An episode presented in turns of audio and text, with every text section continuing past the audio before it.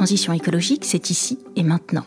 Mais comment ça se passe en Nouvelle-Aquitaine? Comment l'évitons au quotidien, ces changements de pratiques, d'habitudes?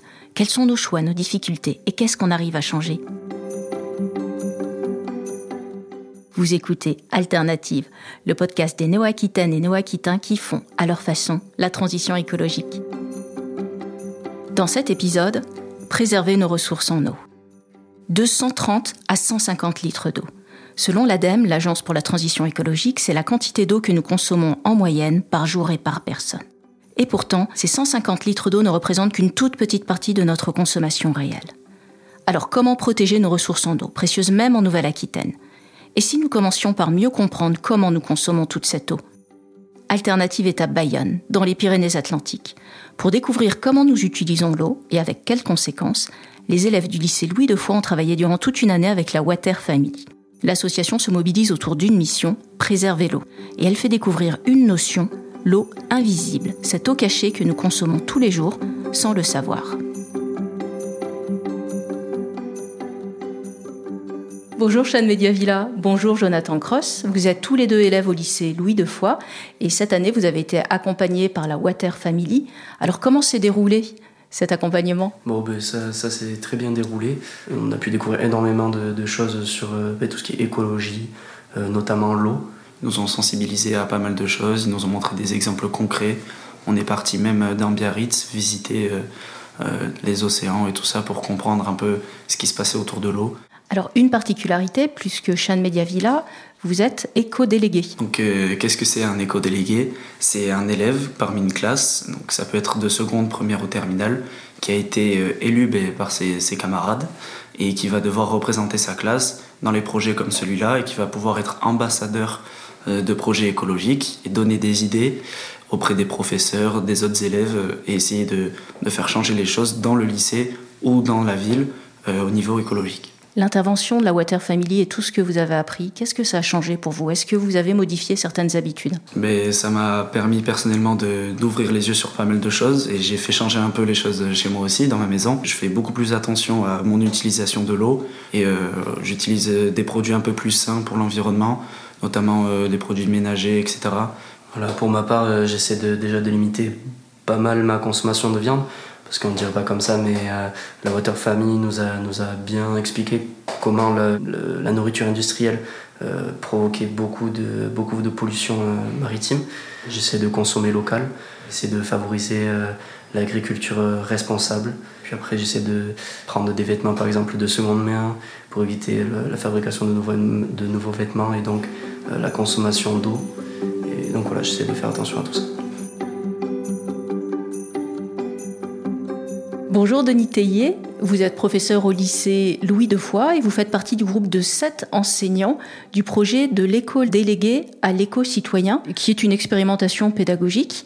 Est-ce que vous pouvez nous en dire un petit peu plus? Ce projet de l'éco-délégué à l'éco-citoyen est un projet qui est né euh, grâce à un travail d'équipe.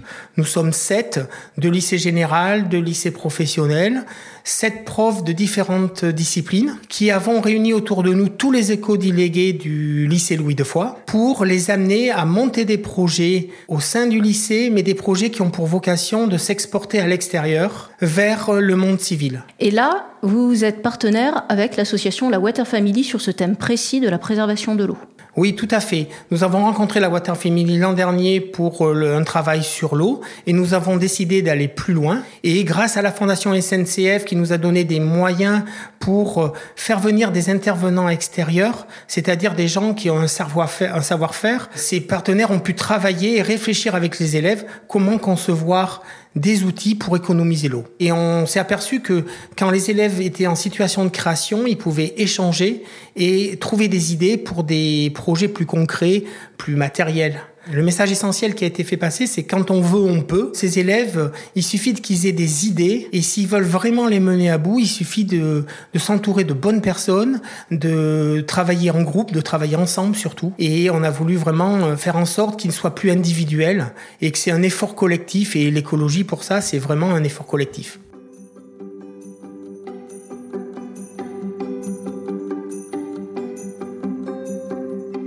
Gorka Oyarzoun, bonjour. Vous êtes responsable pédagogique de la Water Family et originaire du Pays Basque. Est-ce que vous pourriez nous présenter l'association? Quelle est sa particularité? Bien sûr. Donc la Water Family du Flocon à la Vague, à l'origine, c'est un événement sportif. C'est des sportifs qui sont partis du sommet de la montagne, du sommet des Pyrénées et redescendent jusqu'au fil de l'eau, jusqu'à la côte basque, pour sensibiliser les, jeunes et les moins jeunes autour de la préservation de l'eau. Donc à l'origine, c'était vraiment le sport au service de la préservation de l'eau. Puis petit à petit, l'association s'est structurée. Euh, voilà, de l'événement, on est passé vraiment à une association.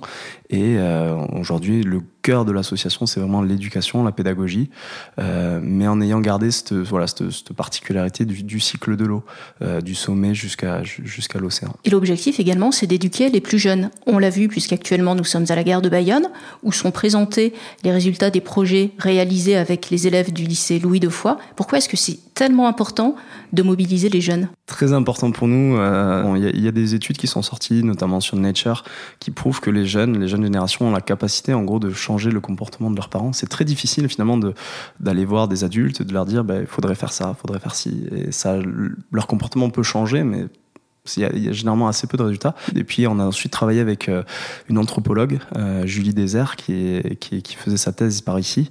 Et euh, on est arrivé à un chiffre un petit peu dingue de un enfant sensibilisé, ça peut aller jusqu'à sept adultes autour de lui. Donc cette capacité à rayonner et à toucher un très grand nombre de personnes. Les enfants, une fois qu'ils sont sensibilisés, ils rentrent à la maison, ils vont, éduquer leurs parents, c'est de la coéducation, et euh, ça peut toucher pas mal de monde. Et le deuxième axe, c'est qu'une fois qu'ils sont grands, en fait, on va sensibiliser ces enfants entre leurs 5 et 15, 20 ans.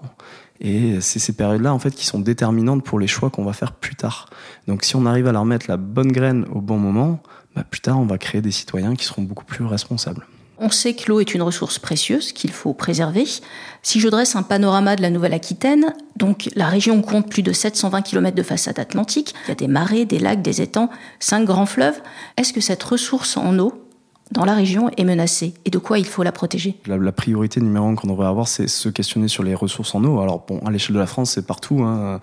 Euh, selon les dernières, euh, les dernières cartes qui sont sorties, on va dire que la Nouvelle-Aquitaine, on s'en sort pas si mal, mais sur, on regarde les prévisions, euh, les prévisions qui ont pu être montées, notamment par des groupes euh, en Nouvelle-Aquitaine comme Acclimatera, ben on va se retrouver avec beaucoup moins d'eau dans nos rivières, etc. Par quoi c'est menacé? Alors, il va y avoir le changement climatique, évidemment, qui va avoir un impact en, finalement sur la quantité d'eau disponible, euh, sur les précipitations qui peuvent être, en gros, on va toujours avoir à peu près la même quantité d'eau qui vont tomber, mais euh, de plus en plus d'eau qui peuvent tomber d'un coup très très fort. Donc ça, ça va être, ça va créer des problèmes d'inondation. Et puis ce qu'on est aussi en train de vivre un peu partout en France, hein, pas qu'en Nouvelle-Aquitaine, mais c'est euh, cette sécheresse qui s'installe. Donc qu'est-ce qui va être lié à tout ça derrière? Donc bon, ça va être aussi le fait que nos sols les sols qui sont censés absorber de l'eau, ben, nos sols sont aujourd'hui n'absorbent plus d'eau, soit à cause du béton, de la bétonisation des villes, soit aussi à cause d'une agriculture intensive qu'on peut aussi euh, retrouver en Nouvelle-Aquitaine, hein, un petit peu euh, dans, chacun des départements. Il y aura un autre sujet aussi sur la ressource en eau, c'est les pollutions. Et euh, les pollutions, c'est un sujet aussi qu'on commence à connaître, mais euh, c'est pas il y a différentes familles de pollution. On aime bien dire qu'il y a trois grandes familles de pollution. Il les, les pollutions qu'on connaît tous, les macro-déchets, ce qui est plastique et voilà, tout ce, qu'on, tout ce qui est visible. Mais il y a aussi des pollutions un petit peu moins visibles, comme euh, bah, tout ce qui va être microbiologique. Et il y a tout ce qui est pollution chimique. Et là, c'est, euh, bah, c'est encore un peu le flou artistique. C'est, on ne sait pas trop ce qu'il y a. Il y a tout ce qui est chimie naturelle. Ça va être finalement lié à l'azote, le phosphore qui vont être contenus dans nos excréments ou ceux des animaux, qui en trop grande quantité dans les milieux aquatiques vont entraîner de l'eutrophisation, donc un phénomène naturel, qui fait que les algues vont se développer et en mourant vont être digérées par des bactéries qui vont absorber l'oxygène des, rivières. Donc ça c'est un premier axe de, de la pollution chimique. Puis il y a tout ce qui est l'écotoxicologie, finalement la, la chimie toxique que l'homme a inventée. On va y retrouver les pesticides, on va y retrouver des engrais. Et toutes ces choses-là ben, ont tendance à contaminer les milieux aquatiques et petit à petit à rentrer dans les chaînes alimentaires et à s'accumuler dans les chaînes alimentaires et à finir finalement dans nos organismes à nous. Donc il y a la question de la consommation et de la pollution, qui les deux sont en fait extrêmement liés. Et pour bien savoir ce que l'on peut faire en termes de consommation, il faut d'abord bien connaître notre utilisation de l'eau. Et c'est là où la Water Family présente une notion qui est assez importante, c'est la notion d'eau invisible ou d'eau cachée qui est pourtant une eau qui fait partie de notre consommation de tous les jours. C'est ça. Donc en gros, les chiffres, la moyenne française, la moyenne européenne, on est à peu près à 150 litres d'eau par jour et par personne. Au Pays Basque, euh, on travaille ici avec l'usine de potabilisation, la, la, communauté d'agglomération. Ben, en gros, les chiffres au Pays Basque, on est un petit peu plus que la moyenne nationale. On est à peu près à 190 litres par jour et par personne. C'est-à-dire qu'il y a 150 en moyenne litres d'eau par jour et par personne qui sont consommés principalement pour l'hygiène, la cuisine, euh, le lave-vaisselle, la lessive, le jardin, etc. Voilà, une douche d'à peu près 5 minutes, on est à peu près à 70-80 litres.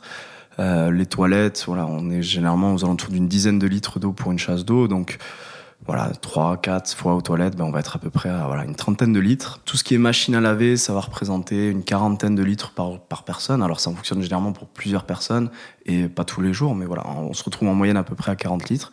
Et puis une dizaine de litres pour euh, bah, l'arrosage, l'eau potable, la cuisine, des choses comme ça. Mais tout ça, en réalité, ça représente qu'une infime partie de notre consommation réelle d'eau. Exactement. C'est tout l'enjeu, c'est de comprendre que derrière se cache aussi ce qu'on appelle l'eau invisible, l'eau cachée, l'eau virtuelle. Plusieurs noms qui désignent en fait l'eau qui se cache dans la fabrication, la production, le transport de tous nos biens de consommation. Tout ce qu'on va manger, tout ce qu'on porte, nos vêtements, nos objets, nos téléphones, nos smartphones, ben derrière leur utilisation se cache en fait tout un cycle de vie avant d'arriver dans notre assiette, avant d'arriver sur notre étagère ou dans notre dans notre poche. Bah, tous ces objets ou toute cette nourriture a suivi un cycle de vie. Il a fallu des étapes de, production, d'agriculture. Les premières étapes donc ça va être euh, bah, l'extraction de matières premières ou l'agriculture, donc qui vont consommer de l'eau et rejeter des pollutions. On va ensuite avoir les étapes de, de production, de transport, euh, de distribution, et chacune de ces étapes bah, consomme de l'eau et rejette des pollutions. Ce qui fait qu'en fait on arrive par jour et par personne à peu près à 4000 litres d'eau invisible consommée. De l'eau que l'on retrouve dans tous les secteurs, tous les objets de tous les jours. Exactement, donc tous les secteurs de la vie de tous les jours, on va retrouver cette eau invisible, cette eau qui se cache. Alors l'eau de la maison, les 150 litres, on est à peu près à 5% de notre consommation d'eau, et à côté de ça, 95% vient de cette eau invisible. Et ce qui est très important de comprendre, c'est que, ok, on utilise de l'eau, alors l'eau... Euh, qu'on utilise, finalement, elle, elle, disparaît pas. Hein. Elle part aussi, euh, elle retourne dans le cycle de l'eau. Mais associé à cette consommation d'eau, et ce qui est souvent assez mal compris en fait dans ces bilans euh, qu'on appelle des analyses de cycle de vie, donc un, bilan eau, une empreinte eau, euh, c'est qu'associé à cette eau, il va y avoir aussi des pollutions. Donc les étapes d'agriculture, les étapes de, de transport, les étapes de distribution vont consommer de l'eau, mais vont aussi rejeter des pollutions. Et cette eau va retourner dans le milieu naturel chargée de pollutions. Il y a des exemples très concrets d'utilisation avec des chiffres impressionnants. Par exemple, un jean, cela représente 11 000 litres d'eau cachée. Comment sont calculés ces chiffres? Alors, c'est des, chiffres, en fait, ça va être des big data. Hein. On, va se retrouver avec des gros jeux de données et on sait qu'à peu près, alors voilà, c'est très flou et en fonction des jeux de données, on n'a pas toujours les mêmes chiffres. Hein. Euh, ça donne voilà, de grandes indications, de grandes tendances, mais en gros, on va regarder ben, qu'est-ce qui a été utilisé pour produire effectivement un jean. Euh, donc il a fallu du coton qui a été poussé principalement peut-être en Inde. Pour euh, que ce coton pousse, on a utilisé de l'eau. Donc on va calculer, on va, on va mesurer finalement la quantité d'eau qui va être utilisée pour faire se pousser ce coton. Et puis on va mesurer ben, qu'est-ce qu'il va y avoir en termes de pollution, qu'est-ce qu'il va y avoir comme engrais qui vont être utilisés ou les pesticides qui peuvent aussi entraîner les pollutions. Le secteur le plus gourmand, si l'on peut s'exprimer euh, de cette façon, ça reste l'alimentation. C'est ça, exactement. Donc le premier impact sur l'eau, c'est notre alimentation. C'est le premier impact sur l'eau, c'est le premier impact sur notre santé. C'est une problématique qui est au centre de beaucoup de problèmes qu'on a de, de, de, enfin, autour de la crise écologique, hein. euh, que ce soit le changement climatique, que ce soit les pollutions, que ce soit l'effondrement de la biodiversité, notre alimentation est au centre de tous ces problèmes. Alors on comprend qu'il y a une question de consommation responsable globale derrière tout cela, mais alors quels sont les gestes que l'on peut faire?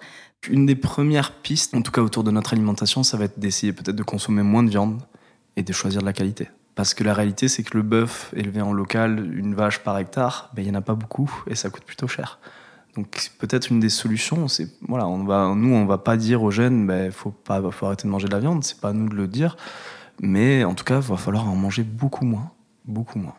Mais par contre, continuer à maintenir voilà ces élevages qui font aussi de la qualité, qui participent ce genre d'élevage peuvent participer à, à, piéger du carbone, à favoriser la biodiversité, etc. Donc c'est vraiment pas aller à l'encontre de, de, de, ces agriculteurs-là, qui, de ces paysans même, qui, qui eux entretiennent la terre, entretiennent les sols. Par contre, c'est essayer d'aller éviter les, voilà, le modèle industriel euh, qu'on va retrouver soit dans les fast-foods, soit, soit en supermarché très classique.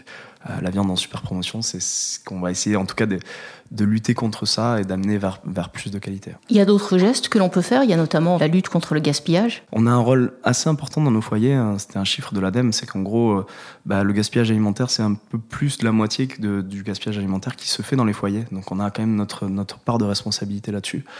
Euh, donc ça va être d'essayer de réduire son gaspillage alimentaire au maximum en gros, on va dire les, grandes solutions pour essayer, il y a plusieurs études qui le prouvent, de, passer à une alimentation plus bio, locale et de saison. Voilà.